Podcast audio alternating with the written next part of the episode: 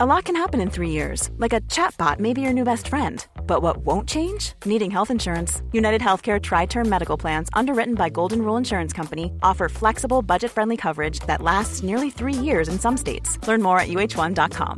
Ever catch yourself eating the same flavorless dinner 3 days in a row? Dreaming of something better? Well, HelloFresh is your guilt-free dream come true, baby. It's me, Keke Palmer. Let's wake up those taste buds with hot, juicy pecan-crusted chicken or garlic butter shrimp scampi. HelloFresh. Stop dreaming of all the delicious possibilities and dig in at HelloFresh.com. Let's get this dinner party started. Hey, it's Ryan Reynolds, and I'm here with Keith, co-star of my upcoming film, If, only in theaters May 17th. Do you want to tell people the big news? All right, I'll do it. Sign up now and you'll get unlimited for $15 a month and 6 months of Paramount Plus Essential Plan on us. MintMobile.com/switch. Upfront payment of $45 equivalent to $15 per month. Unlimited over 40 gigabytes per month. Face lower speeds. Videos at 480p. Active Mint customers by 531.24 get 6 months of Paramount Plus Essential Plan. Auto renews after 6 months. Offer ends May 31st, 2024. Separate Paramount Plus registration required. Terms and conditions apply if rated PG. مامان گفتش که شیرین میوه قندچایی بخری، مهمون داریم، یادت نره زود بیا.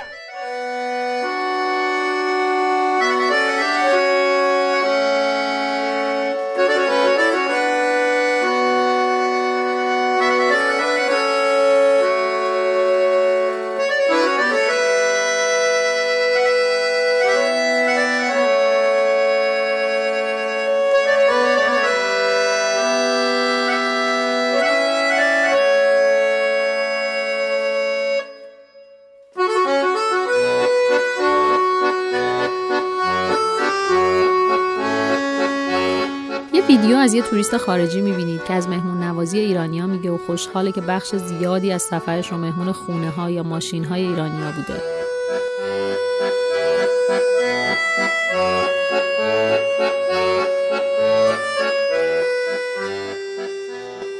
با مهمون خارجیتون دارید تو بافت قدیمی یه شهر تاریخی قدم میزنید، اما مردمی که نمیشناسید با لبخند و روی گشاده مدام میان سراغتون و دوست دارن با توریست خارجی عکس بگیرن یا با گفتن کلمه های خوشحال باشن که با یک خارجی هم صحبت شدند.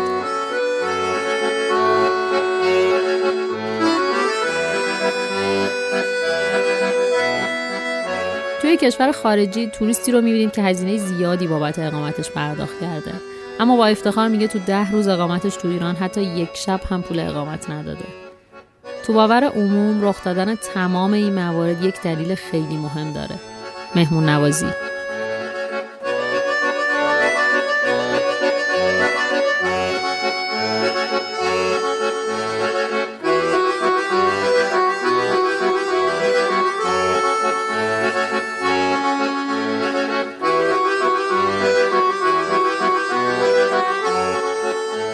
سلام، اینجا یه رادیو واسه جلون دادنه. من کیمیام و منم سالارم. میدونیم غیبتمون طولانی شد، دلمونم تنگ شده، اما بعد از اپیزود جزایر جنوب و دیدن برخوردهای شما، وقتی که میدیدیم این اپیزود چقدر آدم‌ها رو بیشتر درگیر کرده بود و باعث شده بود بیشتر به جزایر جنوب فکر کنن، یه جورایی انگار وسواسمون بیشتر شد و تصمیم گرفتیم بریم سراغ موضوعی که بدون اغراق از همون روزهای اول شروع جولون دوست داشتیم بهش بپردازیم. کار کردن روی این قضیه بیشتر از اونی که فکر می‌کردیم زمان برد، اما دوست نداشتیم که کیفیت رو فدای زمان کنیم. خلاصه که حالا برگشتیم و امیدواریم این اپیزود رو هم دوست داشته باشین و به شنیده شدن بیشترش کمک کنین. این بهترین کمکیه که میتونین به ما بکنین. میدونید که میتونین ما رو توی همه اپلیکیشن‌های پادکستی داخلی و خارجی بشنوید. اما این نکته کیمیا جان، یعنی میخوای بگی که این تأخیر ما به عروض شدن شما ربط نداره؟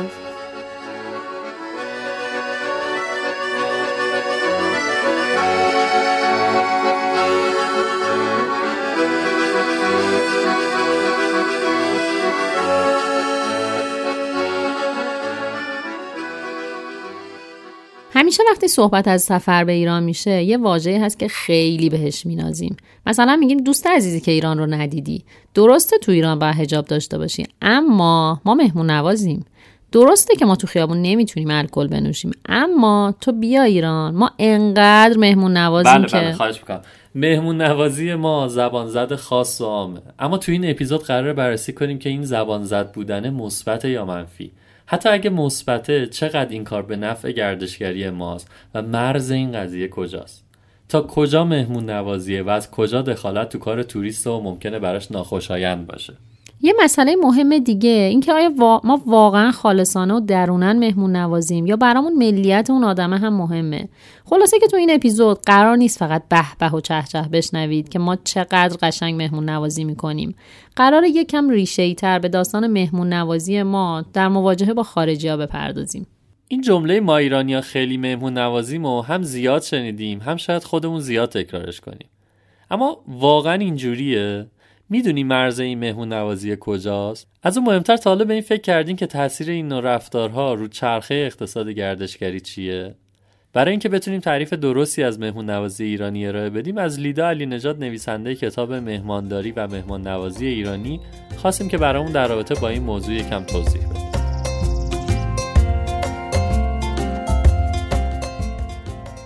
به طور کلی مهمان نوازی رو میتونیم مجموعی از رفتارهای فردی و اجتماعی تو یک جامعه تعریف کنیم. این رفتارها تو جامعه ایرانی به شکل هنجارها و ارزش‌های اجتماعی پذیرفته شدن، ارزش‌هایی که در اون نقش مهمان و میزبان هر دو به یک اندازه مهمه. اگه بخوایم به تعریف کامل‌تری از مهمان نوازی برسیم، باید نقش آداب و رسوم رو هم به عنوان اجزای تکمیلی مهمان نوازی در نظر بگیریم. آدابی مثل دعوت از مهمان، پذیرایی و تعارف و موارد دیگه‌ای که وقتی همه اینها در کنار همدیگه قرار می‌گیرن باعث میشن مهمان نوازی ایرانی شکل بگیره. در طول تاریخ مثال‌های زیادی وجود داره. مثلا تو دوره تاریخ صفویه و قاجاری ما یک سری اسناد مکتوب داریم که می‌تونیم به نوعی بگیم فرمان‌های مهمان نوازی هستن. تو این فرمان دستور شاه با مهمان نوازی مردم تلفیق می شده و به نحو شایسته و گاهی شاید حتی غلوآمیز تشریفات استقبال و مهمان نوازی از مهمانهای دولتی صورت می گرفته. یکی از بهترین منابعی که در اختیار داریم سفرنامه سیاحان خارجیه که تو دوره‌های تاریخی مختلف به ایران سفر کردن. این سفرنامه‌ها برای مخاطب‌های غیر ایرانی نوشته شدن و تو محتواشون در کنار نکته‌های مثبت ما گاهن نکته‌های منفی هم به چشممون می‌خوره. به طور مثال سفرنامه لیدی شیل که یک سفرنامه بر دوره قاجار هستش، از اون سفرنامه‌هایی که درش بارها و بارها مهمان نوازی به عنوان یک ویژگی مثبت تو جامعه ایرانی معرفی شده، ولی در عین حال در همین سفرنامه وقتی به رسم قربانی کردن برای مهمان میرسیم اون رو یک عمل منفی میبینیم که لیدی شل اون رو نمیپسندیده. علاوه بر سفرنامه‌هاش ما شاهدهای دیگه‌ای هم داریم که به ما نشون میده که مهمان نوازی سابقه طولانی تو کشور ایران داره. شعرها، ضرب‌المثل‌ها، معماری ایرانی، همه اینها تو جای خودشون معرفی مهمان نوازی ایرانی هستن. شاهنامه فردوسی، اشعار سعدی، خاقانی، دهلوی، اشعار صائب تبریزی از جمله شاعرهایی هستن که در اشعارشون به مهمان نوازی ایرانی پرداختن. به طور کلی فرهنگ مهمان نوازی بین مردم ایران وجود داره، البته که تو جوامع کوچکتر این مهمان نوازی بیشتر به چشم میاد و ملموس‌تره. تو جوامع بزرگتر به خاطر تغییری که تو سبک زندگی مردم اتفاق افتاده الگوهای مهمان دوستی کمی کمرنگتر شده. نحوه استقبال، بدرقه و پذیرایی در اقوام مختلف متفاوته. مثلا اقوام بلوچ برای مهمان بهترین خوراک، بهترین مکان و بهترین رفاه و آسایش رو آماده میکنن و آب رو که یکی از ارزشمندترین دارایی مردم بلوچه رو به محض ورود مهمان بهش تعارف میکنن. در میان آذری‌ها اولین پذیرایی با چای انجام میشه و در خراسان مهمان‌ها با 4 فصل سال نامگذاری می‌شدن و بسته به فصلی که مهمان میومده با محصولات همون فصل ازش پذیرایی می‌کردن. در بین عشایر شاهسوان وقتی که توی مسیرشون به گروه یا افرادی برمیخوردن که نیازمند خوراک و آب باشن، بدون چشم‌داشت و دریافت هزینه اونها رو مهمون سفره‌های خودشون می‌کردن. گیلکی ها هم از گذشته بر این باور بودن که حتی اگر در خانه فقط یک مرغ داشته باشن اون رو نباید از مهمان دریغ کنن. در کنار این آداب و رسوم باورهای عامیانه هم در مورد مهمان نوازی در بین اقوام وجود داره. مثلا مازندرانی ها معتقدن که اول و آخر هر ماه نباید به مهمانی برن و یا تالشی ها معتقدن که اگر کسی نام و عنوان چیزی رو اشتباه بگه براش مهمون میاد. کردها هم ریختن ناگهانی قند رو نشونه اومدن مهمون میدونن و یا تو تبریز این باور وجود داره که اگر قاشق روغنی به روی زمین بیفته این هم نشونه اومدن مهمونه. توی گیلان اگر رختخواب چیده شده خود به خود بریزه این هم نشونه به نشونه مهمون اومدن تلقی میشه.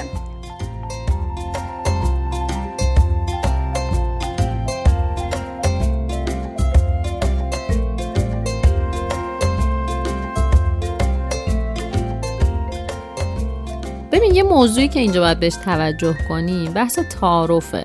خیلی اوقات میبینی طرف همسایه‌اش میگه بفرما تو، ولی آیا واقعا داره مهمون نوازی میکنه و دعوتش میکنه؟ هممون میدونیم که همون قدر یا حتی بیشتر از این که بحث مهمون نوازی ما داغ باشه، این پدیده تعارف ما ایرانی هم خیلی بحث برانگیزه.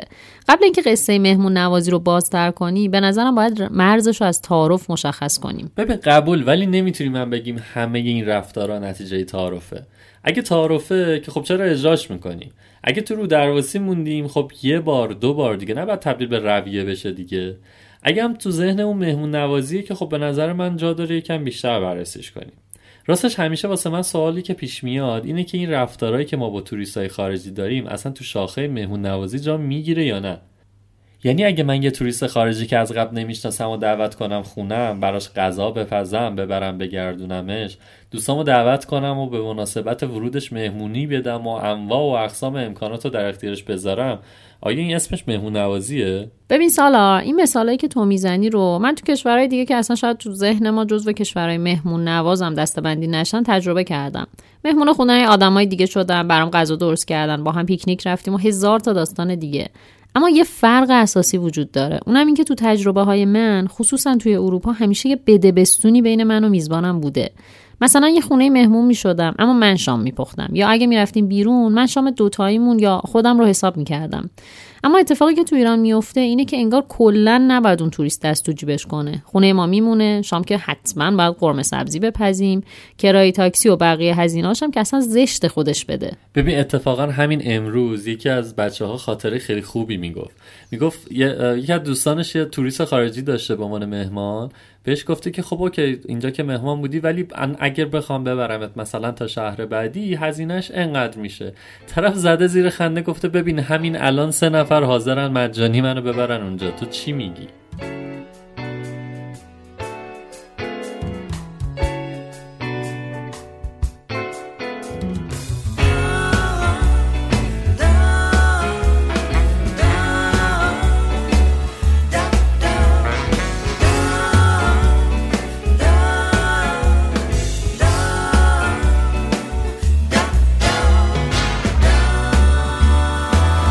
با همه این اوصاف ممکنه بگید که دلم میخواد یه توریست خارجی رو اصلا یه هفته مهمون کنم و ببرم بگردونم، تازه تصویر خوبی هم از ایران براش میسازم. اشکالش چیه؟ که خب من در جواب میگم شما به من بگو اشکالش چی نیست. که خب اینو سالار نوشته، خیلی هم لوس و بی‌مزه است. تو خودت نوشتی. از شوخی که بگذریم، مهمترین نکته‌ای که این وسط فراموش میشه چرخه اقتصادی صنعت مهم گردشگریه. کلی مشاغل خصوصی و دولتی درگیر این صنعت هستند و با این حجم توریست ورودی کمی که ما داریم، اگه بخشیش هم به واسطه این مهمون نوازی یا هر اسم دیگه‌ای که داره حذف کنیم، عملاً داریم در حق این مشاغل ظلم می‌کنیم. واضح‌ترین مثالی که میشه زد بحث اقامته. خصوصا این روزها که کلی اقامتگاه کوچیک و بزرگ تو شهرهای مختلف تأسیس شدن و معمولا هزینه اقامتشون خصوصا برای خارجی واقعا ناچیزه.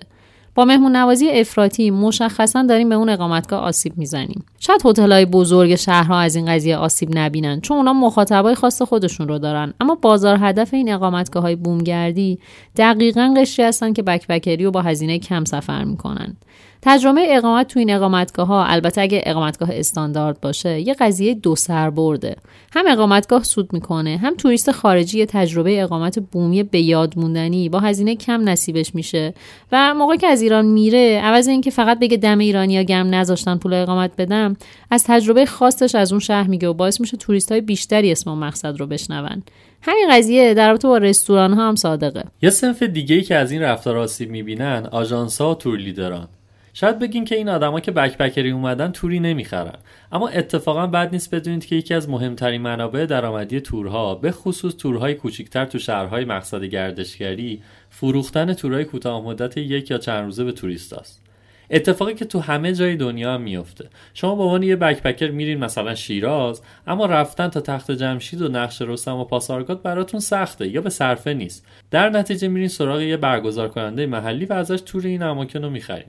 وقتی این کارو میکنین، یه تور لیدر به همراه یه ماشین و راننده هم همراهتون میشه و خب به همه طرف داره سود میرسه. تازه بگذریم از کلی تورای شهرکردی که تمام درآمدشون از همین توریستای بکپکریه که میخوان شهر رو درست حسابی و مثل یک محلی بگردن. برای اینکه با یه مثال واقعی تاثیرات این رفتارها توی چرخه اقتصاد گردشگری رو متوجه بشین، از مهرسا پرهامی که یکی از فعالین گردشگری شهر شیرازه خواستیم تا برامون از درد و دلهاش تو این زمینه بگه. مهرسا توی شیراز اقامتگاه خانوادگی هم داره و از نزدیک با این اثرات دست و پنجه نرم میکنه. از اونجایی که ما ایرانیان خیلی به مهمون نوازی معروف هستیم، اما راستش یه خورده بعضی موقع افراطی عمل میکنیم و به غریب نوازی نزدیک میشیم. سر این مسئله توی مسئله گردشگری هم خیلی داریم با مشکل مواجه میشیم، سر اینکه خب توریست ها میان و وقتی که ایرانو میگردن با هتل ها، اقامتگاه ها، بوتیک هتل های مواجه میشن که قیمت و تعرفه خاصی باید داشته باشن که حتما دارن، اما به خاطر مسائل اقتصادی خب هر کسی این وسط شیطنتی میکنه، بالاتر میگیره، پایینتر میگیره، که این باعث میشه توی دید توریست تاثیر داشته باشه و اونا هم خیلی رک میاد میگن که چرا قیمت رو اینقدر داری بالا میگی، و من وقتی که دارم بهش میگم که این قیمت تعرفه میراثه و من میتونم به تو ثابت کنم، میگه که نه، من توی ایران دارم با قیمت خیلی کمتر از اینا این 2 هفته رو 3 هفته رو سفر میکنم و تا حالا کسی به من این قیمتی که تو دادی رو نگفته، پس تو حتما میتونی قیمت کمتر بگی. ولی خب فکر این نمیکنن که ما هم باید درآمد خودمون رو خوب داشته باشیم. خیلی وقتا هم که شده تور لیدرها با توریستاشون میان برای استفاده از رستوران سر قیمت توی برگشت چونه میزنن، حتی نه برای خودشون، چون که خیلی موقع ها ما تور لیدرها رو یه درصدی مهمون میکنیم، برای توریستشون چونه میزنن با اینکه اون هیچ حرفی نداره و میدونه که چه غذای خورده، چه کیفیتی داشته. متاسفانه این مسائل هست. فرهنگ توریست ها هم خیلی تغییر کرده، یعنی همیشه اول باید سر قیمت صحبت کنی، اتاق و تحویل بدی، دیگه تموم میشه، ولی جدیدن میان چونه میزنن، بحث میکنن و این خب اصلا خوشایند نیست. توی تورهای شهری هم که ما برگزار میکنیم خیلی مسئله پیش اومده، به خاطر اینکه توی جاهای عمومی توریستا رو میبینن مردم، به خاطر حالا همون مهمون نوازی افراطی که خدمتتون گفتم، دعوتشون میکنن، میبرن خونهشون، میبرن جاهای توریستی رو بهشون نشون میدن و این باعث میشه که مطمئناً به خیلی از دوستاش میگه دیگه از ما تور کم کم خریداری نمیشه، تور شهری یا جاهای عمومی. واسه همین همه اینا واقعا باعث میشه که ما داریم به سمتی میریم که چرخه گردشگری دچار آسیب میشه.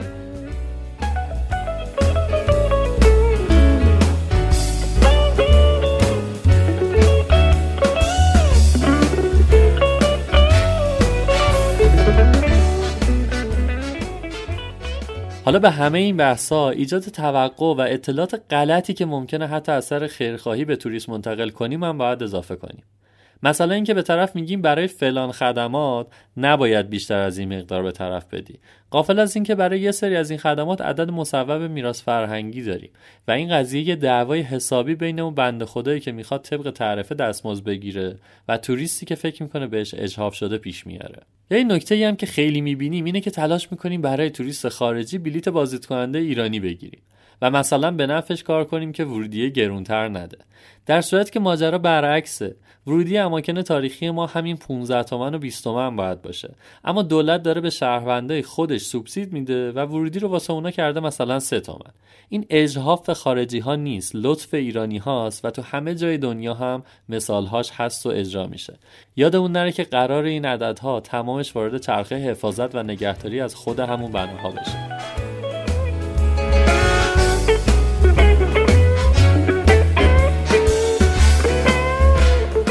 اما حالا خودمونیم کی میای. یا تا رفته بودین لبنان و جا نداشتین و بعد یه پسر اومده بود خونش رو کامل در اختیارتون گذاشته بود. حالا اگه مثلا دو تا دختر فرانسوی تو ایران همین اتفاق براشون بیفته و یکی خونش رو بذاره در اختیارشون، چی میشه؟ این میشه اون مهمون نوازی افراطی یا نه؟ ببین، به نظرم باید حواسمون باشه که داستان افراط و تفرید نشه. یعنی اینجوری نشه که حالا اگه یه نفر ازمون کمک میخواد بگیم نه دیگه ما نمیخوایم بیخودی کمک کنیم، خب برو هتل بگیر. نکته مهم به نظر من تو اون کمک خواستن است. تو مثالی که در مورد من زدی، داستان این بود که پول اقامت اون شب واقعا زیاد بود و ما کمک می‌خواستیم. اینجوری نشد که تو خیابون راه بریم یکی به زور برداره ما رو چون خارجی هستیم ببره خونه‌شون. در نهایت این که واقعا نمیشه نسخه کلی پیچید. نمیشه گفت نه توریستا رو نبرید خونتون یا نه سوارشون نکنید. طبیعتاً عوامل متعددی رو تصمیم گیری تاثیر گذارند، اما مهمترین مسئله اینه که حواسمون به اخلاقیات باشه و از طرف دیگه این که هم ما و هم توریست بدونیم که داریم در حقش لطف میکنیم، چون انسانه و نه چون توریست خارجیه.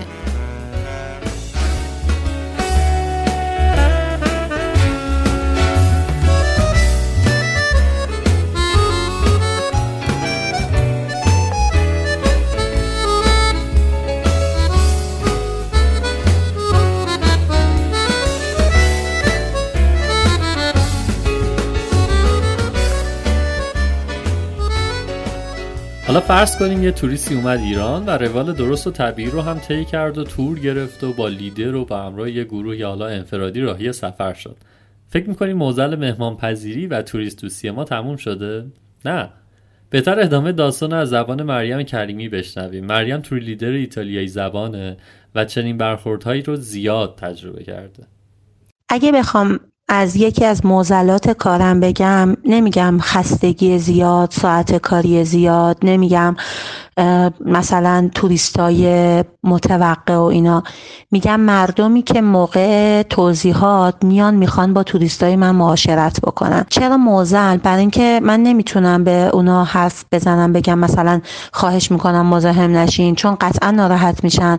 نمیتونم به توریستان بگم حرف منو گوش کنید، چون خب سر کلاس درس نیستن و نمیتونم هم خودم حرف بزنم، چون مرتب مردم دارن میان هی با توریستا صحبت میکنن، هی میخوان معاشرت بکنن و حواسشون رو پرت میکنن. همین دیروز توی گنبد سلطانیه من داشتم توضیحات میدادم و خب توضیحاتم هم یه سری توضیحات خیلی جدی بود. یعنی مثلا داشتم راجب گرهچینی و راجب از گرهچینی داشتم وصل میکردم به تاریخ حمله مغول‌ها و نمیدونم از مثلا اینکه مسلمون شدن مغول‌ها وصل میکردم به تربت خانه گنبد سلطانی و این داستانا. یاد دیدم مثلا دو تا خانم اومدن شروع کردن با توریست من حرف زدن. حالا توریست من انگلیسی زیاد بلد نیست، اون دو تا هم یکیشون انگلیسی بلده اون یکی بلد نیست، هی داره ترجمه میکنه.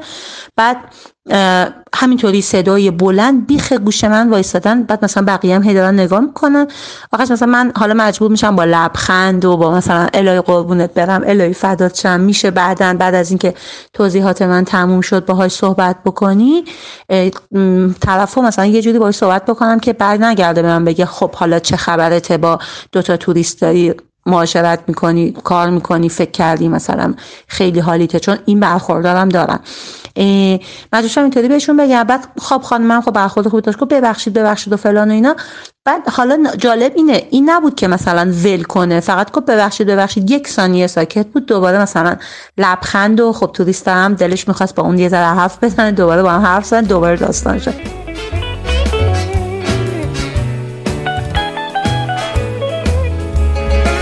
ما مردم مهمان نوازی نداریم، ما مردم توریست پرستی داریم. و وقتی میگم توریست، منظورم توریست چشمابی بلوند اروپایی یا آمریکایی. برای اینکه بارها دیدم حتی با مثلا توریست هم، حتی اونایی که چهرهاشون شرقی ترن زیاد کار ندارن مردم. بارها دیدم که وقتی که مثلا با همکارا هستین، گروه های مختلف هستن، مردم سمت گروه های چینی و گروه های مثلا کشورهای دیگه که چهره هاشون چهره اروپایی آمریکایی نیست نمیرن. حالا نکته اینه که من اوایل شروع کارم فکر میکردم که توریستا ناراحت میشن از این موضوع، هی میان بهشون میگن بیا با هم عکس بگیریم، هی میان میگن از کجا هستی فلان و اینا. بعد اینم نه، براشون خیلی جالبه، یعنی توریستا دوست دارن این که مردم این به زعم من راهنما مزاحمت رو براشون ایجاد میکنن و به زعم اونا میخوان ارتباط بگیرن باهاشون. هر چقدرم دلشون بخواد اینا وای میسن عکس میگیرن معمولا، مثلا حالا ایتالیایی‌ها که من باهاشون ایتالیایی‌ها بیشتر کار میکنم خیلی اوکی‌ان. حالا ممکنه مثلا یه توریست سوئیسی این شکلی نباشه. از طرفی یه حسی هم که دارن اینه که مثلا همش میگن که چرا مردمتون اینجورین؟ چرا هی دلشون میخواد با ما عکس بگیرن؟ چرا مثلا ما به نظرشون اینقدر عجیبیم؟ چرا قیافمون خیلی عجیبه؟ میگم نه خب مثلا آره، چون خیلی‌هاشون امکان اینو ندارن که به اروپا سفر کنن، با توی اروپا عکس بگیرن، دوست دارن که با یک اروپایی عکس بگیرن. بعد خب اونا میخندن میگن چقدر باحاله و وای هیچ جا ندیدیم مردم اینقدر مهمان نواز باشن، هیچ جا ندیدیم اینقدر اینجوری باشه. و در حالی که به نظر من خیلی هم به مهمان نوازی ربطی نداره، چون کافیه که من با یک ملیت دیگه که از نظر مردم ما ملیت، حالا من معذرت میخوام اینو میگم، این چیزی نیست که من بهش اعتقاد دارم، از نظر یه بخشی از مردم ما ملیتی هستن که از نظر فرهنگی و از نظر نژادی از ما پایین تر هستن. اگر من با اون ملیت کار بکنم میدونم که همچین اتفاقاتی اصلا نمیفته برای گروه های من.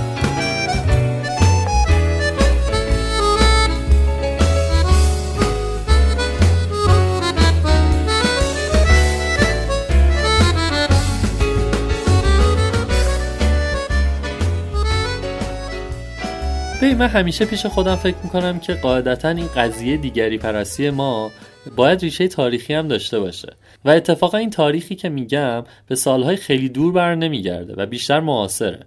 مثلا وقتی سفرنامه‌های دوران صفوی رو نگاه میکنی، مثل همون سفرنامه‌هایی که میثم تو قسمت‌های قبلی برامون خوند، میبینی که نه تنها نگاه پادشاه از موضع ضعف نیست، بلکه این نماینده‌های اروپان که حالا دنبال جلب نظر شاه برای مثلا همدستی بر علیه عثمانی هم.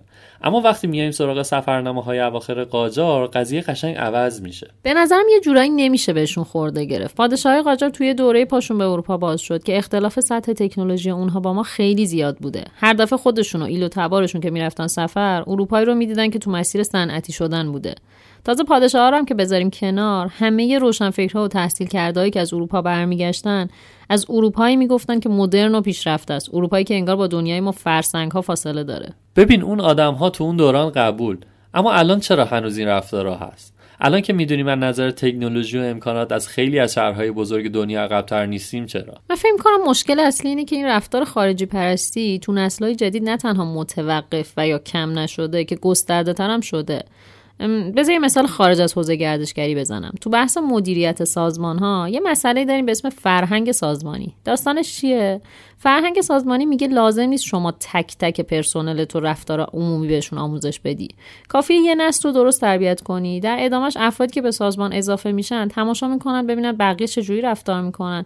اغلب اوقات هم عیناً کپی برداری میکنن. من فکر می‌کنم در مورد این رفتار خارجی پرستی هم قضیه همینه. انگار یه راز مگوی نسل به نسل داره منتقل میشه.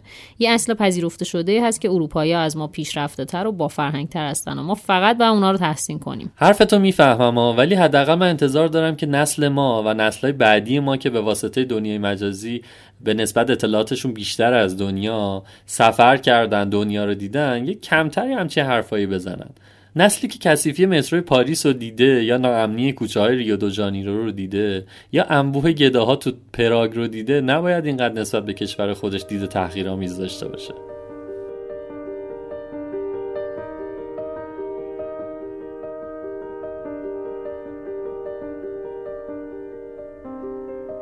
اما کیمیه یه چیز دیگه هم هست که من رو همیشه آزار میده. همونجور که مریم هم اشاره کرد، چرا این رفتار دیگر دوستی رو با افغانستانی ها یا عرب ها یا چینی ها و غیره نداریم؟ برای اینکه عمق فاجعه دستمون بیاد، رفتم سراغ تارق. طارق اصالتا افغانستانیه ولی از 3 سالگی تو آلمان بزرگ شده و خیلی بیشتر از اون که افغانستانی باشه یه شهروند آلمانی محسوب میشه.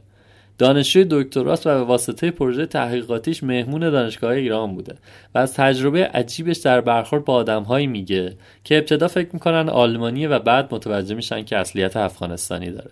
شاید بد نباشه اینجا اشاره کنم که طارق از قومیت هزاره نیست و تشخیص ملیتش برای ما که بیشتر با این قوم از مردم افغانستان سر و کار داشتیم سخته.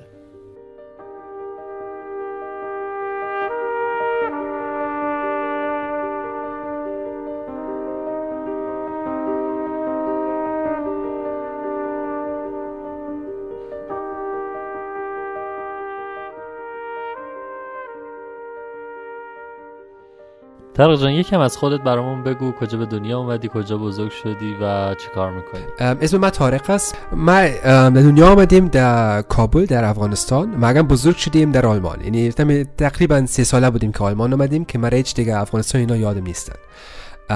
از زبانم زبان اولی میشه اصلا آلمانیم خیلی بهتر از فارسیم کرده. من آمده بودم در ایران به دلیل ریسرچ من موضوعش این است که میخواستم ببینم مردم ایران چجوری میتونن امروی حکومت با تماس شون و برای این دلیل من آمده بودم. تقریبا دوره 1 سال 3 دفعه آمده بودم ایران و 1 چند تا تجربه کرده بودم که الان میخوایم سرش صحبت کنیم. بسیار خب، من خیلی دوست دارم بدونم که تجربه تو این سفر چطور بود، اما قبلش دوست دارم بدونم که قبل از این که بیای وقتی به دور اطرافیات میگفتی میخوام بیام ایران چه حسی داشتی و یعنی چی میشنیدی و فکر میکردی که چه تجربه‌ای داشتی و بعد از این که اومدی چه تجربه‌ای داشتی؟ شما 2 چیز سوال کردین، یکی بود که تجربه من، یکی بود که من چی پیش فکر میکردم که چی جوری باشه. میخواستم اولش جواب بدم. من که اول که می اومدم ایران خیلی جالب که کی چی جوری سرش کدام تجربه با من تشریح میکنن. مثلا وقتی که امروی آلمانا صحبت کنم میگن خیلی جالب، فوق العاده جای است، مردم چی مرحبان، چی خوبی. وقتی که امروی افغانا صحبت کنم یک کم مشکل تر است.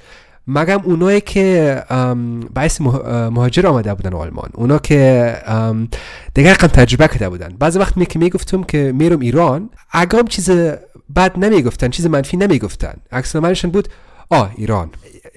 واقعا یک فرق مختلف بزرگ بود که یا افغان باشه یا آلمان باشه، خیلی مختلف بود از اینکه وقتی که من میگفتم من میرم ایران. خب وقتی که من آمدم دیگر واقعا این مختلف بود که مرا مردم فکر میکردن آلمانی است یا افغان است و تجربه هم فرق میکرد. نمیگم که همه چیزش منفی بود وقتی که بگویم افغان باشم، مگم یک فرق بزرگ داشت بود. میتونم یک داستان بگم. وقتی که من اولین بار آمده بودم امروی یک گروه از دانشگاه ماربورگ، ما هم اینی باعث استاد گفتن من اینی پی اچ دی استودنت، مگم با من گفتن برای درس میان. این یک رقم از طریق دانشگاه ماربورگ آمده بودیم تهران. وقتی که ما میرسیم اینی در دانشگاه نمیگم، مگم وقتی که در شهر ما میگشتیم، بیاز اولین عکس العمل وقتی که من سفید پوستا میامد اولین عکس العمل بود اینا خارجی تو ایرانی.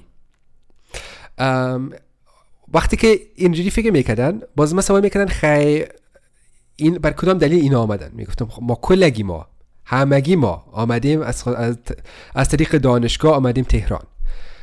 باز میگن آخه لهجهش ما چی رقم است، لهجهش ما فرق میکنه. لهجه من لهجه افغانی است که من یعنی افغانستانی، در افغانستان تولد شدیم، مگم در آلمان بزرگ شدیم، اینا باعث آلمانی آمدیم. پس میگن تو هم دانشگاه چرا آمدی؟ سطری من در دانشگاه کار میکنم، من میفهمید من در دانشگاه هستم، درس خوندیم، در اونجا کار میکنم. یک خیلی خنده‌دار به من گفته بود یک خانم وقتی که این چیز گفته میگه در دانشگاه کار میکنی؟ در دانشگاه در کافتریا. وای، هم دارم میخندم هم دارم خجالت آب میشم. این افغانستانی بودنه، این فارسی حرف زدنه همه جا واسط دردسر بود یا خوبی هم داشت؟ اینجوری بگیم که یگان دفعه فایده بود، یگان دفعه نقص بود که بگیم افغانستانی. تجربه ایران خیلی مختلف است از این که آدم کدام زبان بلد است. وقتی که آدم امروز مردم فارسی صحبت کنه، می‌فهمید در هر کشور اینجوری است، مگر وقتی که آدم با فارسی صحبت کنه خیلی مختلف است از این که آدم با انگلیسی صحبت کنه. مخصوصا مثلا در هتل‌ها این یک فرق است. هتل‌ها مثلا وقتی که به انگلیسی امرشون صحبت کنم با اورو یا دلار حساب میکنن، وقتی که امرشون فارسی صحبت کنم با ریال حساب میکنن و با ریال که حساب کنن خیلی بهتر است ما از اینکه با اورو یا دلار حساب کنن. مثلا مخصوصا در شیراز یک دفعه شده بود ما در اسنپ گرفته بودم، در اسنپ ششتم، وقتی که به من پیام میزنن میگم خب فارسیم خیلی خوب نیست، میشه شما در نقشه ببینید، براتون نمیتونم بگم که کجا میریم، یعنی که میفهمن که خارجی یک باشه. ما که داشتم خب برش میگم ها کجایی، میگم ها آلمانی، همیشه عین دست نفهمش میفهمین، اما میگه نی عین رقم صحبت میکنه، یک دو سه سوال اس میکنه، یک دو سه جواب بده میده. خب من اونجا ششتم میگم آ نه از آلمان اومدیم، خب همیشه فکر میکنن که از ایرانی است که از آلمان اومده، با سشی میشه خوشحال هستن، او آلمان چی خوب، آلمان ما میتونستیم مثل آلمان وری باشیم، چی فرهنگ خوب. وقتی که میگن خوش ما ایرانی هستین که در ایران بزرگ شدیم، میگم نه خیر ما افغانستانی هستم، ما اگم در آلمان بزرگ شدیم. 30 دقیقه دیگه این آقا امروز من یک کلمه صحبت نکرد، برای من خیلی خنده‌دار بود. تارق با من بگو که تو جاهای دیگه دنیا هم برها میدونم که کلی سفر کردی، تو جاهای دیگه دنیا هم همچین رفتاری رو تجربه کردی؟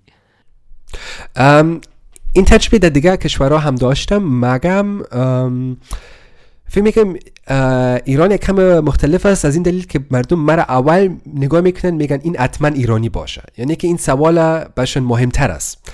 مثلا وقتی که من باشم نمیدونم مثلا ژاپن بودم، اونجا اگه سوال کسی من سوال کنه خب کجایی هستی، من بگم آلمانی، اونا نمیدونن که آلمانی اصلی چی شکل داره، آلمانی افغانی چی شکل داره، آلمانی ترکی چی شکل داره، آلمانی ویتنامی چی شکل داره.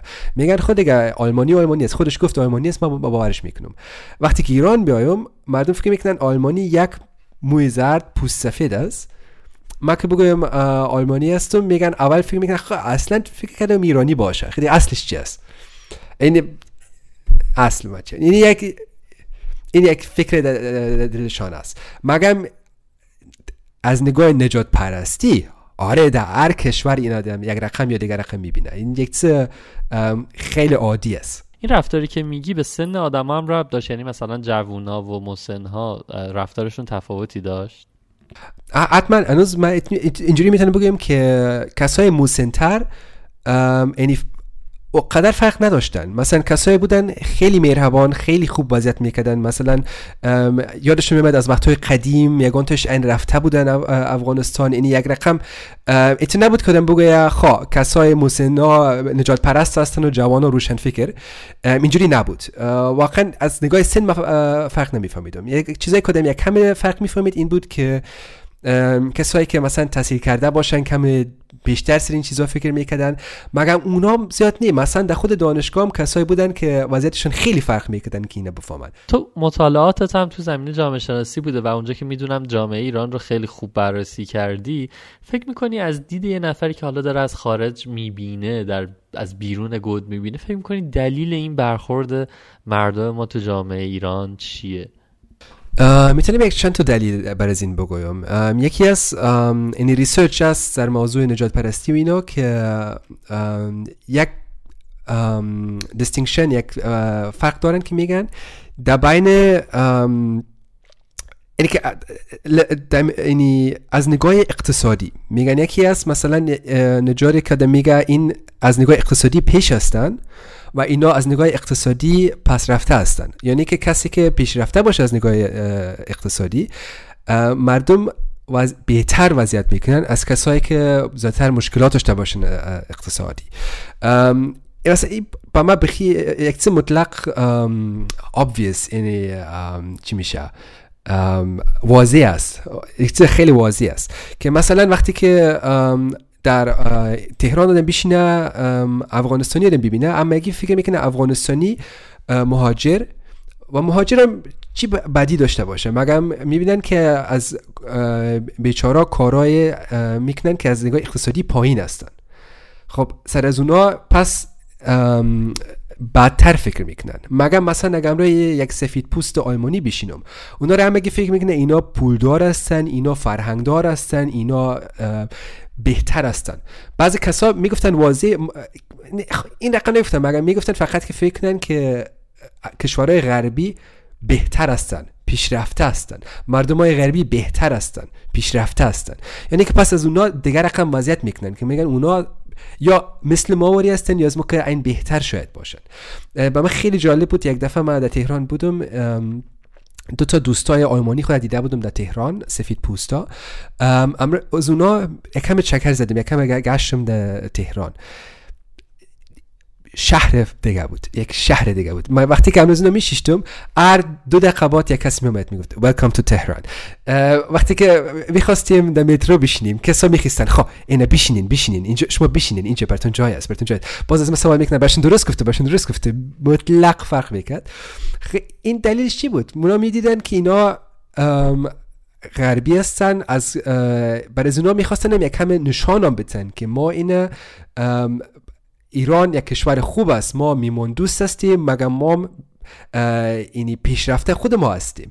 مثلا کسایی بودن که پارتی اونا میکردن، مخصوصا میخواستن سفید پوستان دعوت کنن، که میخواستن نشان بدن ما این چیزا داریم، مثلی که شما میبینین در بی بی سی اونا که یک مذهب است دیگه هیچ نیست، اینجوری نیست، ما این پیشرفته هستیم. میخواستن برای اونا نشون بدن، برای من نمیخواستن نشون بدن. میگفتن افغانستانی چی فکر کنه، ما رای نمیزنیم.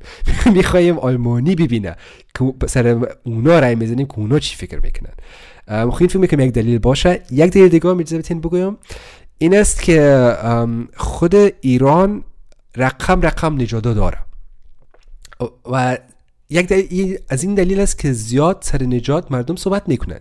یک سوال بود به من بخی عجیب بود اولا که میگفتن اصلش ما چی است.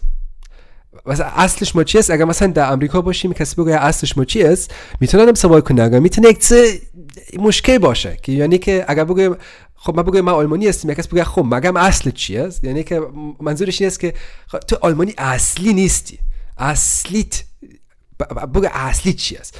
اینجوری مثلا در امریکا یا آلمان آدم بگه میشه یک کم عجیب باشه. در ایران که زیاد رقم مردم ها داره، به نظر من این دقیق نمیفهم که واقعا ترسی نیست، مگر به نظر من زیاد مردم این چیزا سوال میکنن و از این دلیل هم زیاد نجات پرستی هم است. مثلا وقتی که امر عربا که صحبت میکردم که امرشون چی رقم وضعیت میشه، امر کردا صحبت میکردم که امروز اونا چی رقم وضعیت میشه، اونا مشکلا میبینن که مردم میگن خب این یک گروه است، من گروه دیگه هستم، یک گروه بهتر است، دیگهش بدتر است. باز پس این رقم فکر که میکنن، پس یک هایرارکی دارن، هر کسی که بیاید باید بگن یا بهتر است یا پایین تر است.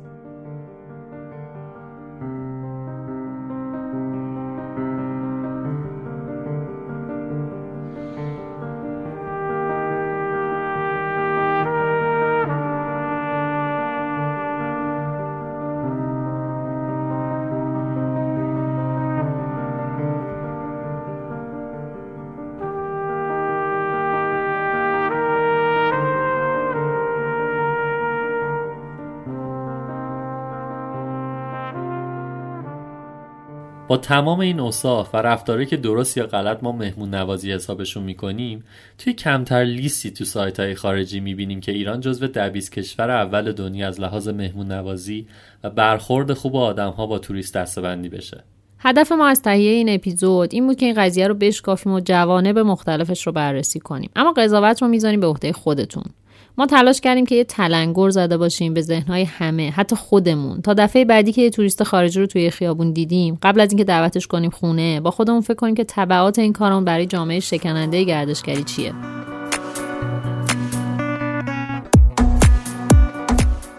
این 20مین اپیزود رادیو جلوم بود که تو خرداد 98 ثبت شده. از این به بعد شماره‌های اپیزودها نه بر اساس فصل که به صورت پیوسته خواهد. اینجوری کار برای هممون راحت‌تره.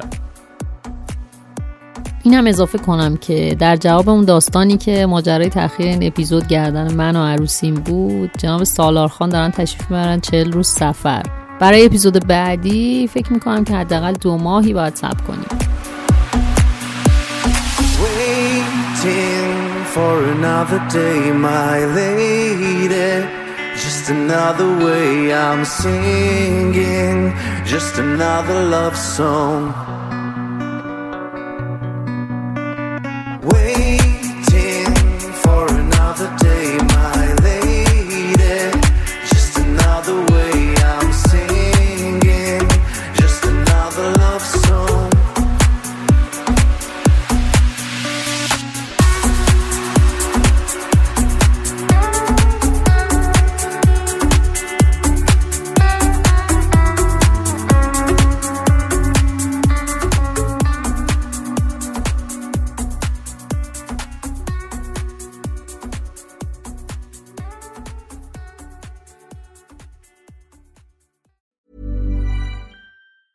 Hi, I'm Daniel, founder of Pretty Litter. Did you know cats tend to hide symptoms of sickness and pain? I learned this the hard way after losing my cat, Gingy. So I created Pretty Litter, a health monitoring litter that helps detect early signs of illness by changing colors, saving you money and potentially your cat's life. Pretty Litter is veterinarian developed, and it's the easiest way to keep tabs on your fur baby's health right at home. Go to prettylitter.com and use code ACAST for 20% off your first order and a free cat toy. Terms and conditions apply. See site for details. Ever catch yourself eating the same flavorless dinner 3 days in a row?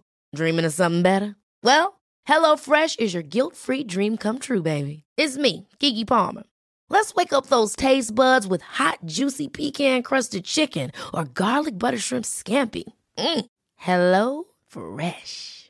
Stop dreaming of all the delicious possibilities and dig in at HelloFresh.com.